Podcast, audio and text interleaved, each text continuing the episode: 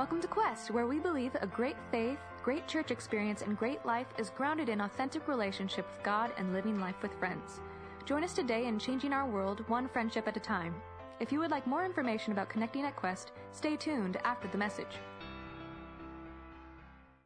I, I, think that the prayer over Josiah is a perfect way to end this series that we've been in. Come, Holy Spirit. This is, as you've heard us talk about, this is a prayer that's incredibly important to the body of believers throughout the ages. And it's also very important for the vineyard. And so, as we've been moving into this, I, am anxious to see what the Lord might do in and through us. And I, I am Today, it feels so different in here today, and I'm really excited. And so I hope that you are okay with us maybe trying some different things today that, than we usually do. Is that okay? Are you guys willing to maybe, yeah. We're, we're going to talk about what it means to, to have faith in, in the Lord and how when we have faith in the Lord, that really looks like it can be a little bit risky. In fact, one of the sayings in the vineyard is that faith is spelled R I S K.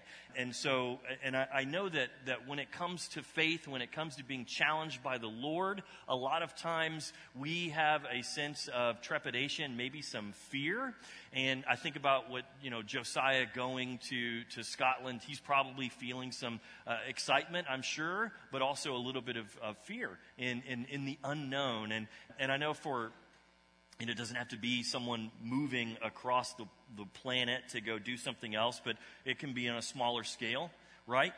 Simply a walk across the room to someone to pray for them can, can feel like the riskiest thing that you might ever do. It can be really scary none of us are immune to those feelings. And, and I, I believe that the, the framework for the things of God, it really is in the supernatural, which is unnatural for us. It's in, inherently outside of our comfort zone. Just three Saturdays ago, I was, I was in a moment with this exact same kind of tension. I was at the Vineyard United event, which is, it was a great event. In fact, I'm going to show you a video from our weekend It really was an awesome weekend. It was like, you can clap for that event. It was so good. Yeah. And the, the greatest thing about the retreat, we had a ton of fun. We played games. We built new relationships. You know, there were, there were like 200 of us there. It was a really great time. But one of the things that I found so remarkable about the weekend were all of the stories of the ways that God was faithful and engaging with uh, the students there. It was, it was just unmistakable ways that the Lord was moving in the lives of the students. I mean, there was immediate fruit from that weekend that, that, that every youth pastor prays for. Like, it was just saturated with God. Um, and, and what I loved about it is that we walked away and there were so many students who could clearly articulate the, the ways that God moved in and around them. It was powerful. And Trust me when I say that those encounters with God, they came because of the faithfulness of the students who were willing to risk stepping out in faith. Every person who experienced the work of God at Vineyard United, they took a risky step of faith to get there. And even me, uh, three, three Saturdays ago, I found myself in one of those moments where I had the choice to, to risk saying what I felt the Lord was telling me or to take a safe way out, right? The entire weekend, it was, it was something, excuse me, new for me. I was, I was really out of my element when we were there. I'd led events like this in the past, but this was the first time where every bit of the event, the, the full weight of the weekend rested on my shoulders. And again and again, I was pulled out of, uh, of a moment with God to deal with some minutia that was, that was going on.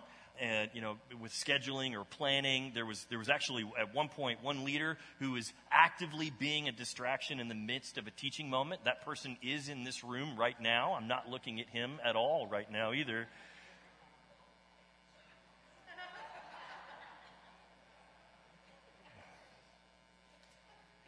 That what happened was, um, I'm not going to mention his name, Ruben decided to, uh, to put on the main screen while a pastor from the Cincinnati Vineyard was teaching, Who Day. Oh. The, you don't have a microphone. Anyway, the, I was afraid about the potential distraction there. My head was spinning the whole time, right? There's, there's all of these distractions.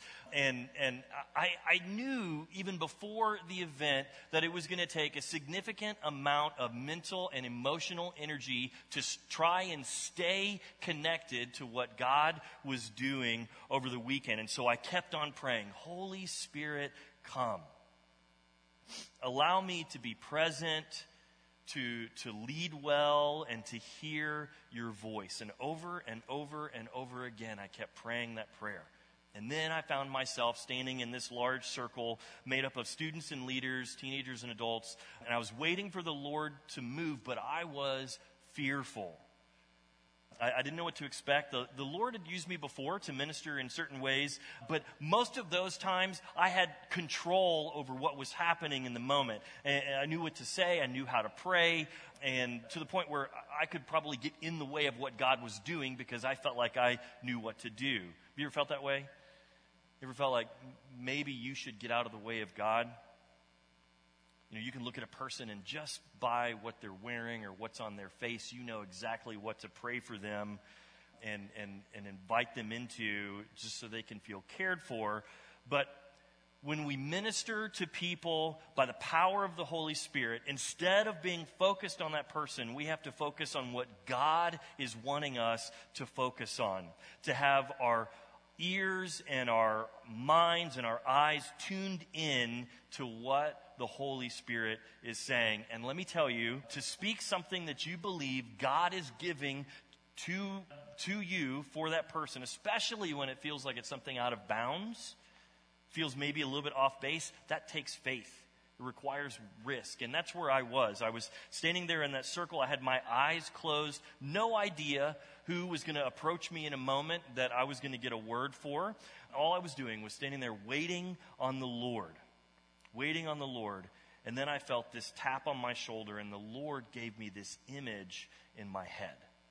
Now, I have no idea who's standing across from me. My eyes are closed, and the image in my mind is, is very specific, and it's certainly meant for a specific type of person. And so I have this moment, this thought Do I risk sharing what I believe the Lord is giving to me? To this person that I can't see? Or, or do I make something up that's more generic and, and can fit anyone, right? So I went for it. I shared the image that I saw, and then I opened my eyes, and to my relief, the, the person who was across from me was someone that this message might fit. And then the feedback I got from this person that, that they had been seeing the same image for a few weeks and, and, and, they were proceed, they then proceeded to tell me what the, the image meant to them and how God was using it. The, the Lord used that moment to confirm something that He had been sharing with them, and I was able to be a part of that story for her because I chose to risk it. I had the faith to let the Lord use me. Now, now here's my point. If you want to experience God, you have to be willing to risk it. You might be wrong about what you think God is telling you to do, but when you are right, even those small risks that you take become significant encounters with Him. Some of the stories that came out of our weekend from the students, I, I heard um, one student say that while they were worshiping, it felt like the Lord was physically hugging them. Uh, another another student who, who, who clearly needed some direction in their life. The Lord gave them direction about a big decision. And they chose to step in that, and it was, it was an answer to prayer, a clear answer to prayer. Another student who, and this was probably the, the most important thing uh, that I think I heard all weekend. Student said, I can't believe that the Lord was able to use me, a teenager, to speak to someone else, to minister to them. I, I'm telling you guys, every single person in this room, doesn't matter how old you are, how young you are, the Lord can and will use you if you're willing to be available to Him. If you're willing to, to risk being used by Him. One of the one of the changes that, that we're making here at Quest as we move to this one service is to move the middle and high school students here into the service on Sunday mornings. And so they're going to have this little section over here. And there's a reason I'm telling you this. Because I, I think what, what we're going to see is God do something special through this church, but it's going to start in the, the student ministry and, and, and kind of bubble up over in this section over here. Students, can I hear you? Well, that was weak. It's not starting to bubble up yet.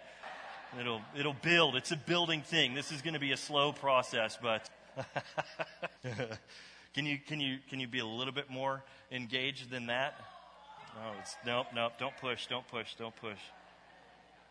What I saw this past weekend at Vineyard United just gives me hopes and, and dreams for the way that the students are going to lead here at Quest. I, I love how much they're choosing to risk their reputations in order to be faithful to God's call. Amen as we say in the vineyard, faith is spelled R I S K. And so this week, God, as I was preparing for this, He led me to two places in study that I'd like to share with you today.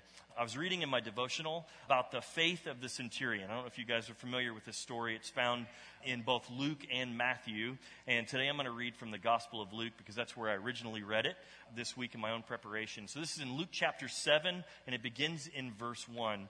And uh, if you have your Bibles, I, I, encourage you to open them up and, and to follow along with me. Of course, the words are here on the screen if you, if you don't have your Bible. But let's just read this story about the faith of the Roman centurion. When Jesus had finished saying all this to the people who were, who were listening, he entered Capernaum. And then a centurion servant, whom his master valued highly, was sick and about to die. And the centurion heard of, of Jesus and sent some elders of, of the Jews to him, asking him to come and heal his servant. And when they came to Jesus, they pleaded earnestly with him. This man deserves to have you do this because he loves our nation and has built our synagogue. And so Jesus went with him. He was not far from the house when the centurion sent friends to, to say to him, Lord, don't trouble yourself for I do not deserve to have you come under my roof. That is why I did not even consider myself worthy to come to you. But say the word, and my servant will be healed. Think about that faith for a moment. Jesus, just say the word, and my servant will be healed. For I myself am a man under authority with soldiers under me. I tell this one, go, and he goes, and to that one, come, and he comes. I say to my servant, do this, and he does it. And when Jesus heard this, he was amazed at him, and, he, and turning to the crowd following him, he said, I tell you, I have not found such great faith even in Israel. Then the men who had come had been sent to return to the house and found the servant well. Now, this, this story is, is miraculous. And of course, that's wonderful. We have this servant who's, who's sick and he's healed. But really, that's not the focus of the story. In fact, Jesus isn't even really the focus of this story. The story is about the faith of the Roman centurion. Here's a man who, in respect to Jesus, is an outsider, a complete outsider. He's not Jewish. He could be considered an enemy as an imperialist, right? But he's chosen to befriend and bless his Jewish servant and the community that he's living in. That's risk, by the way. He's donated money to help build the, the Jewish place of worship, and he cares about this man who has become his friend. He cares about him enough to reach out to a man that he's only heard of doing miracles. Now, personally, I, I love these stories where in the text they speak so clearly to, to Jesus' choice to bless those outside of the Jewish faith. You know, again and again we read of how Jesus goes out of his way to include the outsider and bless the outsider. And for, for those of us that are followers of Jesus, right, we too need to follow him and include the outsiders. I love that message. When we, when we see people of faith who are explicitly excluding people because they are different, you can determine that they are not acting or following Jesus in that moment, okay? This is really just a sidebar comment here because it doesn't quite get to the heart of what I think is important for us to hear this morning. You see, as an outsider, this Roman centurion displayed considerable faith in reaching out and trusting that Jesus would act and save his servant. Any way you look at it, it's risky for the centurion. So, so he probably he probably had wealth. He probably had power. In fact, we know he had power based on the story. But he knew that Jesus had something greater than what he could offer, and so he reached out. How many of us can put ourselves right into the shoes of the centurion? We might have wealth, we might have power, we might have popularity, we might have influence, but Jesus has something greater for us. So we need to step into and walk in humility and approach Christ, asking Him to lead and to, to restore. It doesn't matter where you are in the spectrum of faith if you humble yourself before Jesus, recognizing that He is superior, that He has something to offer to you that you can't get anywhere else. If you surrender your will to His, that's when things get busy. That's when things get fun. That's when things get good and exciting. That's when stuff changes. But you have to risk I have to risk, we have to risk not being in control, not having power, not knowing what the next moment will look like. You have to risk trusting the Lord to move. I heard this other story this week, and this is one that I came across in my study as well. I heard this story about a man who chose to get risky. This is a story from John Wimber, and if you're not familiar, John Wimber is one of the, uh, he is really the founder of the Vineyard movement that we are a part of. And this guy is an outsider. He's at this conference that John Wimber is leading. And this man was, was looking in and listening to all of the things that, that, that John was saying, that was being taught at this conference. Uh, but he was incredibly skeptical based on his theological background. His belief about who God was and how God could work really kept him on the outside of what God was doing there. He was a total outsider. And, and, and by the way, uh, and this is really important for me to say, there's not a single person in this room, or quite frankly, anywhere on earth, that can, can't consider themselves an outsider. We are all the outsider, every single one of us even Jesus' disciples, they had to watch and see what he was doing before they could get it and understand it. So we're all in this category of looking in and trying to figure it out. What does the kingdom of God look like, right? We catch glimpses of it every once in a while, and, and we won't know fully until we pass into eternity. So all of us are, are in this together, asking the Lord to show us what it's like. Come, Holy Spirit, is the prayer. So show us a glimpse of what real life is like. And so, this guy's at this conference. He's skeptical.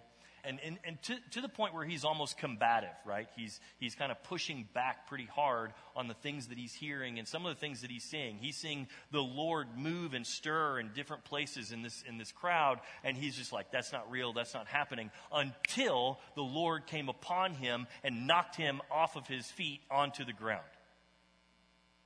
John Wimber tells the story. He's like, Yeah, the, the guy was screaming, Let me go, let me go. It's kind of a weird thing. I can't even imagine what that would be like to have that happen. We're going to try it later, but we'll, so we'll see. Kidding. So this man is, is laying on the ground and he's saying, Let me go, let me go. And, and John, the way he tells the story, he says, And the Lord let him go like three hours later. Right?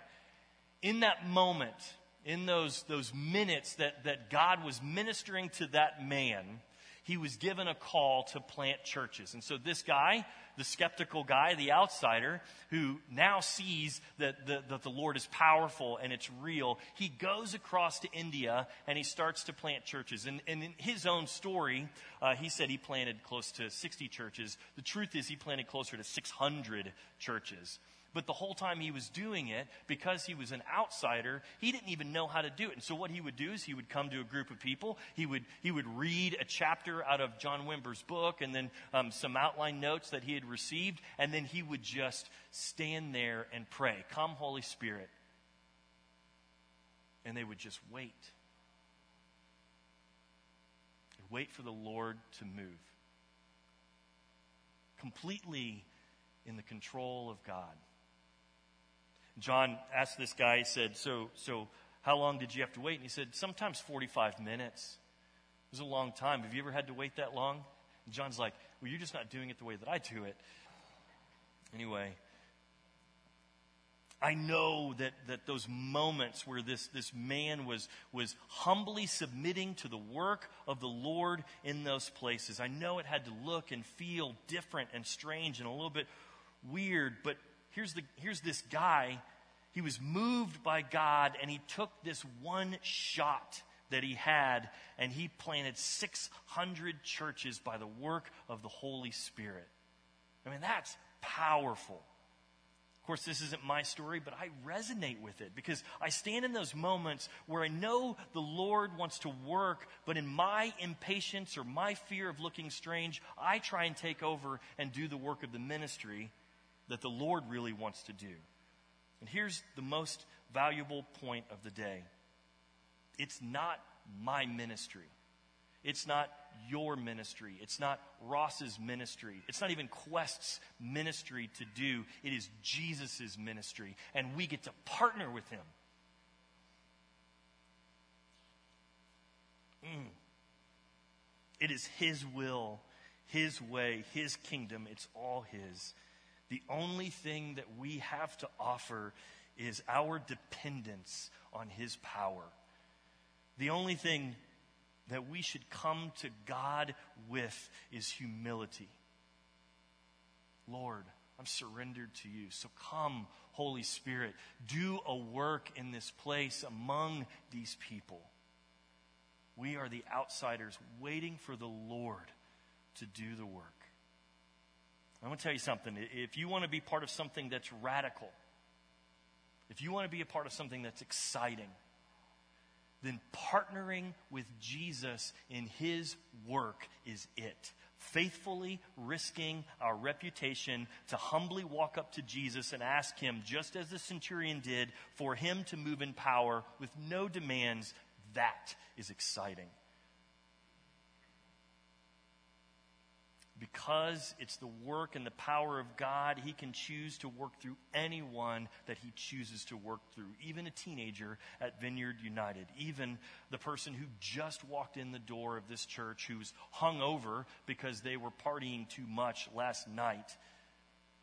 If they're willing to humble themselves before the Lord, the Lord can choose to work through, through them as He pleases. It's the Lord's prerogative to choose who and when he will do his work. Our job is to be risky and humbly request that he come up and show his power. I don't know what the Lord wants to do with Quest, but I'm going to surrender to his will for Quest. I, I don't know how he wants to show up even today, but I want to submit to what he wants to do today. Are you interested in that? I want to see him move. I want to see lives changed and people healed and churches planted and, and, and, and, all of it because we're humbly standing before the Lord and, asking Him with outstretched arms, do this through us. Come, Holy Spirit, do your work here in this place. And if you want to join with me today, then I ask you to stand right now. Let's do this. Stand, humble yourself before the Lord, and pray this prayer. This is going to look different today. And I don't know what it's going to look like. Are you okay with that?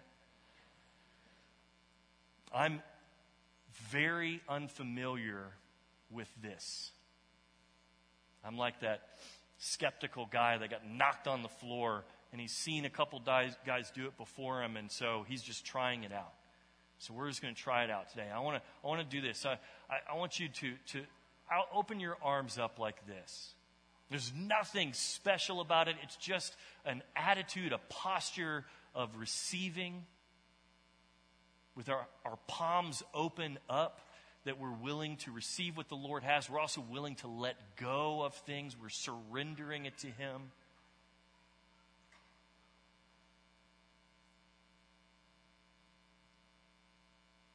I want you just to pray these words Come, Holy Spirit.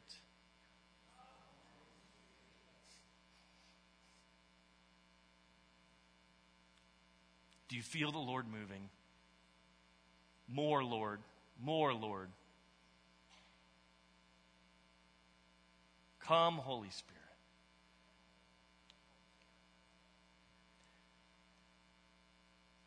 Come, Holy Spirit. Let's just wait on the Lord. We've got 45 minutes. Come, Holy Spirit.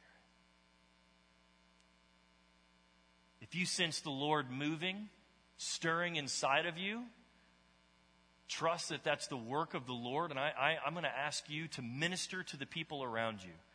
One of the, the things that I have understood is that when we choose to minister on behalf of other people, instead of asking for ourselves, we ask for the needs of those around us. That's when we experience more of of the powerful work of God. So if you sense the Lord stirring in you, begin to minister to those around you. There's also something biblical about laying on of hands. And if you're comfortable with that, I, I ask you to, to, to if you know someone has a need, then lay your hands on that person and begin to pray for them. Let's, let's see how the Lord might move this morning. Come, Holy Spirit.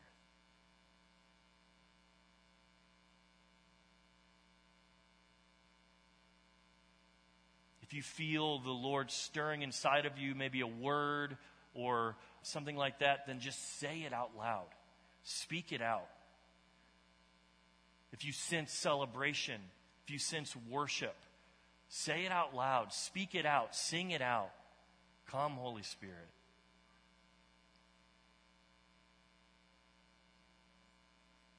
I see something going on over here. Let's just pray for uh, let's pray for some of those students. One of the things that I felt the Lord was saying to me this week also is that there there is a gap in generations and that there needs to be some healing between the generations. And so I'm going to ask you if you are older than 25, then I want to ask you to, to pray for those who are younger than 25. Does that make sense? Extend your hands toward the folks who are in this room that are younger than you and pray for them. Pray a blessing over them. Come, Holy Spirit. Come, Holy Spirit.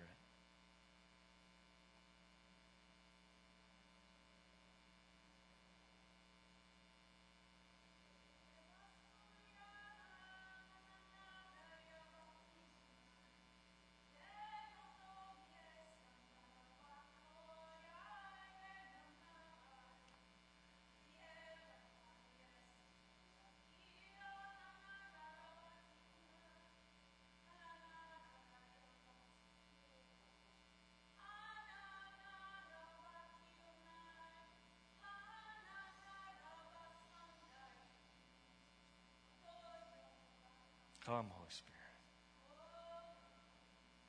You may feel a little resistance to this. I want to ask you just to embrace this moment. Embrace what the Lord is doing here. See if there's something for you here in this place. Let your guard down. Surrender to the Lord. Come, Holy Spirit. Come, Holy Spirit.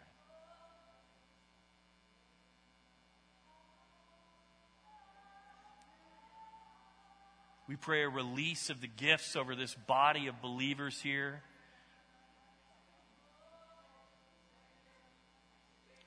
Lord, we pray that you would pour out your gifts on this body so that we may be edified, that we may be built up, that we may be encouraged, that we may grow in our maturity as a body of believers looking more like you, Jesus. We pray. Come, Holy Spirit.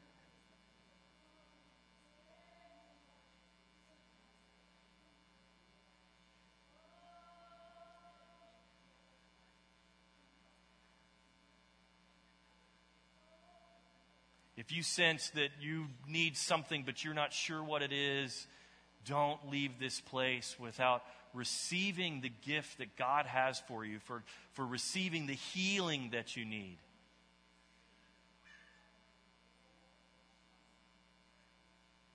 Part of the risk might be reaching out to a neighbor and saying, Hey, I need you to pray for me. I want you to pray for me. I, I'm, I'm struggling with this. Will you pray for me? Come, Holy Spirit.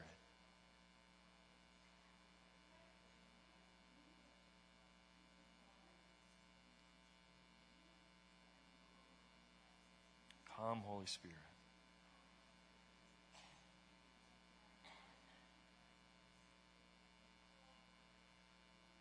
Thank you, Lord. More.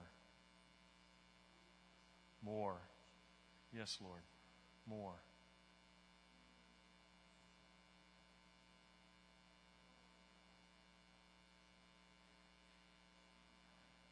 Come, Holy Spirit.